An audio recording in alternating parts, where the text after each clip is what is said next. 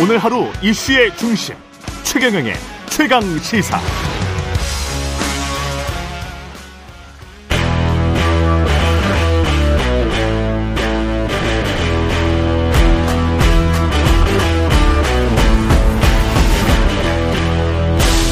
네, 한 주의 시작 여의도 정치를 깊이 있고 날카롭게 들여다보는 시간입니다. 정치 먼데이. 예.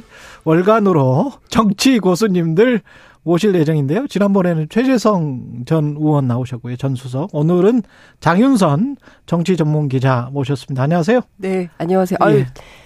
제가 그런 사람이 아닌데.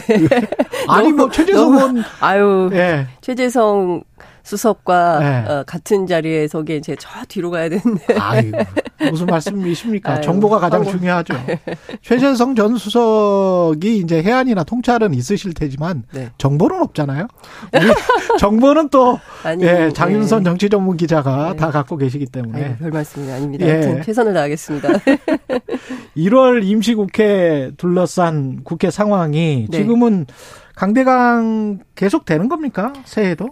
그러니까요. 네. 계속 될 수밖에 없는 분위기인 것 같아요. 왜냐하면 우선 현안이 굉장히 많이 있습니다. 뭐 그렇죠. 뭐 지난주에 뭐 뜨겁게 국회를 달궜던 무인기, 무인기. 예, 무인기 현안 같은 경우에는 지금 거의 거짓말, 정부는 거짓말, 그리고 이쪽에 그 야권에 대해서는 뭐 상당히 심각한 수준의 색깔론, 북한하고 북한이랑 내, 내통했다. 뭐 사성장군이 내통했으면 이제 나라 망한 거지.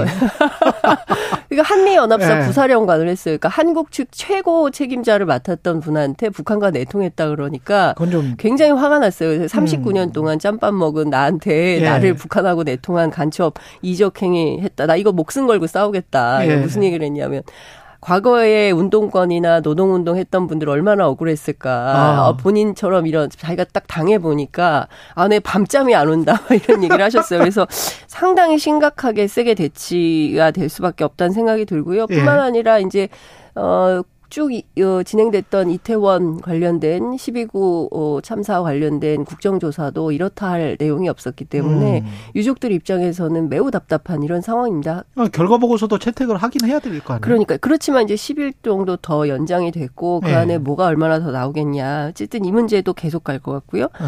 그리고 또 당장 내일 이재명 대표에 대한 검찰 소환 조사 있기 때문에 그렇죠. 뭐 당분간 이 분위기 계속된다 이렇게 봐도 네. 과언이 아니다라는 생각이 좀 들고요. 무엇보다 네. 정부가 야당을 어떻게 판단하느냐 이게 굉장히 중요한 포인트거든요. 정부입니까 아니면 대통령실? 대통령이죠. 대통령이죠. 대통령과 대통령실 네. 뭐 통칭 정부라고 하겠습니다. 음. 어 사실 그 야당을 바라보는 시선이 그 좀 그 협치의, 협치의 대상? 은 아닌 거죠. 이를테면 수사의 대상. 네. 그 다음에 경우에 따라서는 북한과의 사법, 내통을 하는. 그렇죠. 그리고 사법 처리 대상 뭐 네. 이런 거기 때문에 같이 서서 같이 대화 테이블에 앉을 수 없는 이런 상황인 겁니다. 네. 민주당이 임시국회 단독 소집했고 국민의힘은 그 A 방탄용 국회다. 네. 예, 이야기를 하고 있고 구속영장이 청구되면이라는 이 전제를 깔면서 구속영장이 청구되면 이게 방탄용 국회 아니냐 뭐 음. 이렇게 지금 비판을 하는 거잖아요. 네.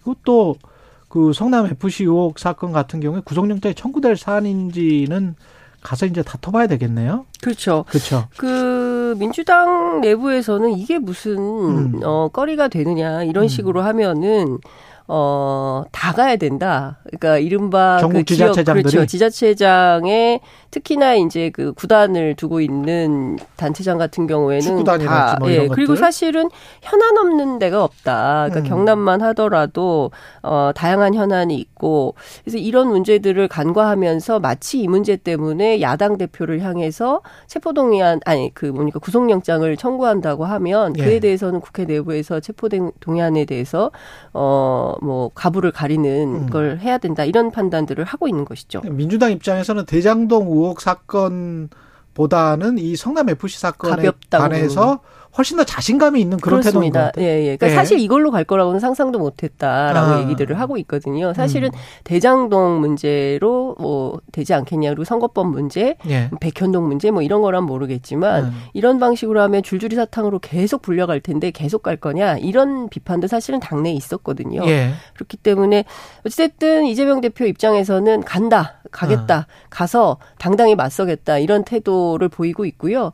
그리고 포토라인에 서서 사자호를 토할 거다. 이런 얘기도 나오고 있습니다. 이번 예, 검찰의 수사가 얼마나 잘못됐는지 그냥 있지는 않겠다라는 입장을 밝히고 있습니다. 내일 민주당 지도부가 다 같이 간다는 거잖아요. 그렇죠. 예. 근데 네. 뭐 일각에서는 민주당 의원들 다 갈 거다. 뭐 이런 그 관측도 있었는데 제가 음. 보기에 그렇게까지는 하지 않을 것 같고 다 가지도 않을 겁니다. 그래서 네. 지도부하고 뭐 변호인단 그리고 본인 이렇게 갈 거고요. 한쪽에서는 그 당 대표의 어떤 개인적인 것과 그 전의 일과 당과는 좀 절연을 해야 된다. 음. 사법적인 부분에 관해서는. 그런데 이제 함께 같이 간다는 것은 이 사건은 자신 있다. 뭐 이거를 지금 계속 민주당은 생각을 하고 있는 것 같네요. 이 사건뿐만 아니라 네. 모든 사건에 대해서 이것은 정치 탄압이라고 정치 탄압이다. 예, 구도를 그리고 있고 네. 그렇기 때문에 아마 지도부가 같이 가는 것은 뭐 일종의 좀 그림도 좀 만들어야 되는 측면이 있고요. 아. 그리고 이렇게 지지한다라는 메시지를 지지자들에게 보내는 측면도 있고요. 네. 아마 현장에 지지자들이 굉장히 많이 나오지 않을까라는 생각이 음. 좀 드는데 어쨌든 내일은 이재명의 날이 되지 않을까 싶습니다.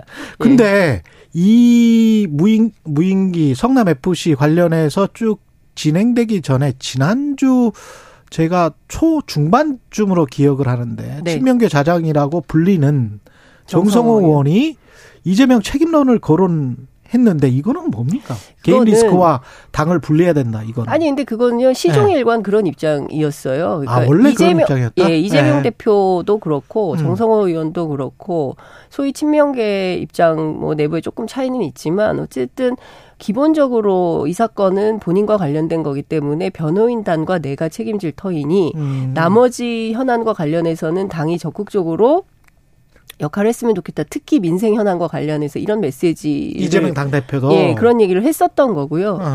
그리고 정성호 의원도 사실은 일반론이지 그렇다고 해서 나 오늘부터 반명할 거야 비명이야 뭐 이런 것은 아닙니다. 그리고 그 어떤 상황에 처하더라도 아마 이재명 대표의 손을 잡아줄 사람은 정성호다 이런 아. 얘기를 민주당 사람들이 하고 있거든요. 그렇군요. 예 그렇기 때문에 뭐 일반적인 뭐 원칙론 그렇습니다. 원칙론이고 실제로 그렇게 해야죠. 왜냐하면 음. 지금 어 소위 이재명 대표의 사법 리스크라는 우산 속에 가려서 정말 민주당이 해야 되는 야당으로서의 자기 본연의 역할을 하고 있는 거냐 음. 그렇게 열심히 열심히 하는데 지지율이 계속 떨어지냐 그렇죠. 이런 반론이 사실 정치권 안에 있는 거거든요. 그렇죠. 그래서그 지금 뭐 무인기 문제는 무인기 뭐 무슨 복지 현안 뭐 등등해서 어. 굉장히 많은 현안들이 있는데 야당답게 잘 싸우지 못하고 있다 이런 그렇죠. 비판이 실제로 있는 거 아닙니까? 상대적으로 대통령 지지율이 이렇게 낮으면 그렇습니다. 그러면 야당 지지율이 높아야 되는데 야당 지지율이 또 국 민의힘보다 못하다는 조사 결과가 상당히 많거든요. 그렇습니다. 네. 그리고 게다가 중도가 움직이지 않고 있어요. 네. 무당파가 움직여야 되는데 무당파가 27%인가요? 고스, 고스란히 그 자리를 움직이 자리를 음. 차지하고 있기 때문에 민주당이 잘하면 움직이죠. 근데 그렇지 않다. 그렇지. 이런 걸 보여줄 수 있는 거죠. 그리고 네. 김만배 이야기를 저도 지금 뉴스 언박싱에서 했습니다마는 김만배 이 사람이 대, 단하군요 그러니까요. 네. 이제 언론계 판을 지금 흔들고 있는 상황인데요. 엄청난 로비스트고 이 정도면 대형 스캔들 아닙니까? 아니 이미 대형 스캔들이죠. 네. 이미 대형 스캔들이고 정치권뿐만 아니라 이제 그 화살이 언론계로 가고 있고 네. 지금 뭐 언론사 간부들뿐만 아니라 뭐 평범한 기자들까지 골프 치면서 뭐 수십 명, 예, 수십 명에 대해서 뭐 적게는 100만 원, 많게는 수백만 원까지 줬다는 거고 이른바 김영란법 다 위반이에요. 그렇습니다. 네. 그런데 돈 받은 사람들이 이게 끝이겠냐? 아니다. 음. 더 있을 거다라는 그렇죠. 얘기를 하고 있는 것이고요. 하나하나씩 아, 좀 정리를 좀 해주십시오. 네. 우선 어, 뭐, 앞서 이제 뉴스 브리핑에서도 잘 설명이 됐을 걸로 보입니다만, 예. 잘 아시는 것처럼 지난 금요일 폭탄이 터진 겁니다. 예. 그 검찰발로 기사가 나온 건데요. 화천대유 대주주인 김만배 씨가 한겨레, 중앙, 한국 간부들하고 부적절한 금전 거래를 했고 채널A 음. 기자에게는 명품 신발을 건넸다는 건데요. 네. 관련해서 뭐 해당 기자는 뭐 그것은 아니다. 부인, 그렇지만 있죠. 김만배로부터 선물 받았냐라고 SBS 기자가 물었을 때 대답을 안 했습니다. 그거는 또 대답 안 하고. 그러니까 뭐 받은 거죠. 뭐 이 정도의 내용을 보면 받았다 이렇게 네. 볼 수밖에 없는 것이고. 한겨레 기자는 차용증도 안 쓰고 받았다는 거잖아요. 한겨레 기자는 차용증도 안 썼을 뿐만 아니라. 음. 금액이 어 사실은 도가 지나치는 수준입니다. 지금까지는 예. 6억 정도로 알고 있었는데 음. 어, 지난 주말 사이 보도를 종합하면 그게 아니라 이성문은 하천, 화천대유 전 대표이사 3억까지 해가지고 사실상 9억이 9억. 갔다라는 건데요. 이거는 사실은 상식의 수준을 넘는 수준의 금액이기 때문에 아니, 9천만 원도 크잖아요. 9천만 원도 크죠, 사실. 900만 원도 큽니다. 900만 원도 크고. 예, 네. 큰 돈입니다. 근데 그래서 오늘 아마 소명서하고 증거 자료 같은 것들을 받아서 음. 어 이제 조사를 하겠죠. 사내 진상 조사 위원회가 꾸려졌고 어그 내용에서 실제로 어떤 내용들이 진행될지 봐야 되는데 우선 이 기자들 다 직무 배제가 됐습니다. 그럴 네. 수밖에 없고요. 어, 일단 자체 조사는 하는데 사법 처리 대상까지 갈 거냐 이 부분은 음. 조금 퀘스천 마크가 있습니다. 그러나 김영란법 위반은 너무나 명백하기 그렇죠. 때문에 관련해서는 뭐 모종의 조치가 있지 않을까 대가성을 싶습니다. 기술 기사를 누락했거나 네. 또는 뭐 어떤 기사를 썼거나 특히 중앙일보 기자는 대장동 수사가 대선판을 흔드는 건 부적절하다. 네. 이런 취지의 칼럼을 썼더군요. 그게 사실상 대가성이라고 검찰은 보고 있는 것 같습니다. 그렇죠. 그렇기 때문에 대가성이 입증되면 뭐 뇌물로도 뇌물일 예, 수 처리, 있는 형사. 처리될 수 있기 때문에 그러면 네. 사건이 커지는 거죠. 그래서 사실은 다 떠나서 음. 어, 언론 본연의 역할이 뭔지를 그렇죠. 다시 한번 생각하게 되는 그런 사건이 아니었나 싶습니다. 이게 법조 기자들의 폐쇄성은 오랫동안 지적받아 왔는데 네. 이것도 그런 어떤 구조적인 문제에서 비롯된 거라고 봐야 될까요? 저는 100%그 문제라고 봅니다. 100%그 문제다. 예, 왜냐하면 어, 사실 기자단이라는 게요, 뭐 잘 아시겠지만 법조만 폐쇄적인 것은 아닙니다. 뭐 모든 출입처 기자들이 모든 출입처 기자들이 그렇죠. 그러니까 네. 뭐 대통령실도 그렇죠. 뭐 경찰도 마찬가지고요. 음. 국방부 마찬가지고요. 그리고 신규 언론사가 진입하기 굉장히 어렵습니다. 법조 KBS 같은... 기자인 저도 잘못 어떤 출입처에 갔다가 끌려 나왔어요. 아 그래요? 예. 네. 취재를 갔다가 미디어 비평 관련해서 KBS에 그런 프로그램이 있었는데 거기 그 카메라를 들이대니까 기자들이 항의를 하더라고. 음. 근데 이게 사실은 저는 이렇게 생각합니다. 네. 그게 KBS 기자냐, 뭐 네. 작은 인터넷 언론 기자냐, 어, 취재는 누구에게나 공평하게 그럼요. 예, 그 제공이 돼야 된다고 생각하는데요. 이건 국민의 알 권리인데. 그렇죠. 예. 기자단이라는 어떤 카르텔을 가지고 못 들어가게 합니다. 우선 신규 언론사 같은 경우에는 진입이 안 돼요. 법조 같은 경우에는 제가 알기로는 뭐 지금도 아마 비슷하게 운영이 될 텐데 최소한 뭐 6인 정도에서 뭐 지검, 고검, 대검, 지법 고법, 대법 한 6인 정도가 석 달 이상을 매일 기사를 써야 음. 어 그, 그런다고 해서 들어보내주는 게 아니라 자기들끼리 또 심사를 해요. 회의를 하고 네, 심사. 심사하고 투표하고 어 문제 제기하면 또 다시 그 반론 받아서 또 투표하고 뭐 제가 알기로는 경찰 출입할 때 TV조선 같은 경우에도 그렇죠. 처음에 상당히 애를 먹었던 걸로 알고 있어요. 그러니까 이 음. 집단주의가 갖고 있는 폐쇄성 이것이 김만배 사태를 낳은 것이 아닌가 싶고요. 그 안에서 호영호재하면서 지냈겠죠. 그렇죠. 그리고 2019년 당시는 김만배가 어, 머니투데이 법조 기자를 하고 있던 때였고, 음. 그리고 공교롭게도 그때 김만배가 큰 돈을 벌기 시 작합니다. 2천억대 예. 이상. 술 많이 샀겠네. 술도 많이 샀고 제가 알기로는 서초동에 만배영 카드가 있었던 걸로 알고 있습니다. 그러니까 아, 어느 그래요? 식당에 만배영 카드가 있는 parking이라고 거예요. parking이라고 합니다. 전문 용어로. 예. 그러면 그 식당에 가서 예. 만배영이요 하고 먹는 거죠. 아. 그리고 그냥 갑니다. 그러니까 이런 방식의 내용들이 있었다라는 얘기까지 나오고 있으니 예. 도대체 어, 소위 기자단이라는 통칭 기자단이라는 이름으로 서로 어, 이권을 나눠 먹고 하는 방식이 이게 계속 통용돼도 되는 것인가에 대한 문제 제기를 안 할 수가 없고요. 저는 단순히 이렇게 뭐 돈 받고 이런 것뿐만 아니라 어, 뭐, 기자들 사이에서 일본말 되게 많이 써서 문제이긴 한데요. 그렇죠. 이제 일종의 걸 저희는 꿈이라고 그러는데, 그러니까 음. 일종의 뭐, 연조가 비슷한 기자들끼리 이제 모임을 만들고요. 또 일본 말인데 단꼬라고 합니다. 예. 그러니까 자기들끼리 돌아가면서 단독 기사를 쓰는 거예요. 그렇죠. 이런 식으로 검사하고 기자가 짬짬이를 하는 겁니다. 굉장히 담합, 오래 담합이고 담합이죠. 정보, 정보 독과점이에요. 독과점이죠. 예. 그걸 예. 몰라요. 그 꿈에 들어가지 않은 기자들은 그렇죠. 모릅니다. 그렇죠. 그러고 예. 나서 물 먹는 거예요. 그럼 음. 회사에서 또 욕을 먹게 되고 이런 음. 방식이 계속되니 어떻게든 거기에 들어가려고, 들어가려고 애를 쓰고 예. 이게 굉장히 오래된 관행인데 예. 이거를 계속 깨지 않고 유지된다. 저는 김만배 제2의 김만배 사태, 제3의 김만배 사태 이미 예고돼 있다. 언제까지 이런 방식으로 있죠. 할 거냐. 예. 언론이 스스로 자성해야 된다는 생각이 좀 듭니다.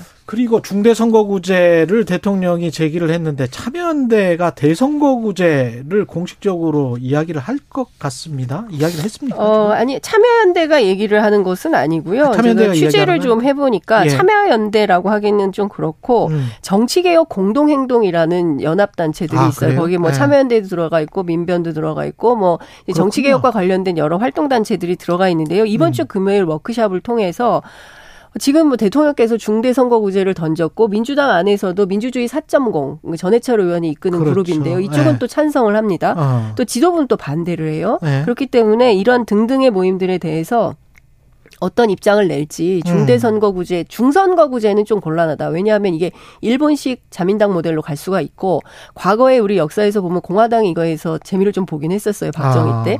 그렇지만 지금은 그렇게 되면 양당 체제를 공고화시키는 방향으로 귀착될 수밖에 없다. 그렇기 때문에 중선거구제는 안 되고 5인 이상 그래서 한 12명까지 뽑는 대선거구제 정도를 해보면 어떻겠냐라는 5인 이상 12명까지? 예. 네. 그러니까 와, 크게 번역을 세게 나누는 거죠. 그래서 네. 정당 명부식 비례대표제를 사실상 할수 있는 방향으로 가보자. 기왕에 할 거 세게 가자. 그리고 기왕에 이렇게 된 거 4년 중임제 방식으로 개헌도 한번 논의해보자. 이렇게 음. 하려면 정치 개혁을 세게 붙자. 이렇게 가는 것 같습니다. 4년 중임제 방식으로 개헌을 논의한다는 거는 대통령과 국회의원 선거를 같은 날 그렇습니다. 한다는 거잖아요. 예. 그래서 이제 임기가 같게 해서 그게 이제 평가를 받게 하는 거죠, 사실은. 네, 그렇습니다. 그러니까 대통령과 국회 전부 다. 맞습니다. 네. 사실 윤석열 정부, 윤석열 대통령 입장에서는 다음 총선이 중간 평가 성격이 매우 큽니다. 그렇죠. 그렇기 때문에 평가를 좀 좋게 받고 싶겠죠. 네. 그러니까 저는 이 메시지를 던졌다고 봅니다. 중대선거구제로 하면요, 사실 누가 이겼는지 확인하기 어려워요. 왜냐하면 수도권이 반분될 가능성이 높거든요. 그렇지. 양당이 나눠 먹으니까 누가 아. 이겼는지 확인이 불가능합니다. 아. 민주당의 정치적 노림수는 무슨 소리야? 다음 총선은 반드시 윤석열 심판으로 총선을 치러야 된다는 입장이 굉장히 강합니다. 그래서 의석수를 많이 받는 방향으로 가야 된다. 그러니까 서로 음. 정치적 셈법이 다른 거예요. 그렇기 그러니까 때문에 결국은 수도권 넣고 그러는 거죠 지금. 그렇죠. 수도권이 핵심이죠. 왜냐하면 네. 수도권이 121석이 있습니다. 그러니까 음. 굉장히 많은 의석이 있고 이 의석수를 누가 더 많이 차지하느냐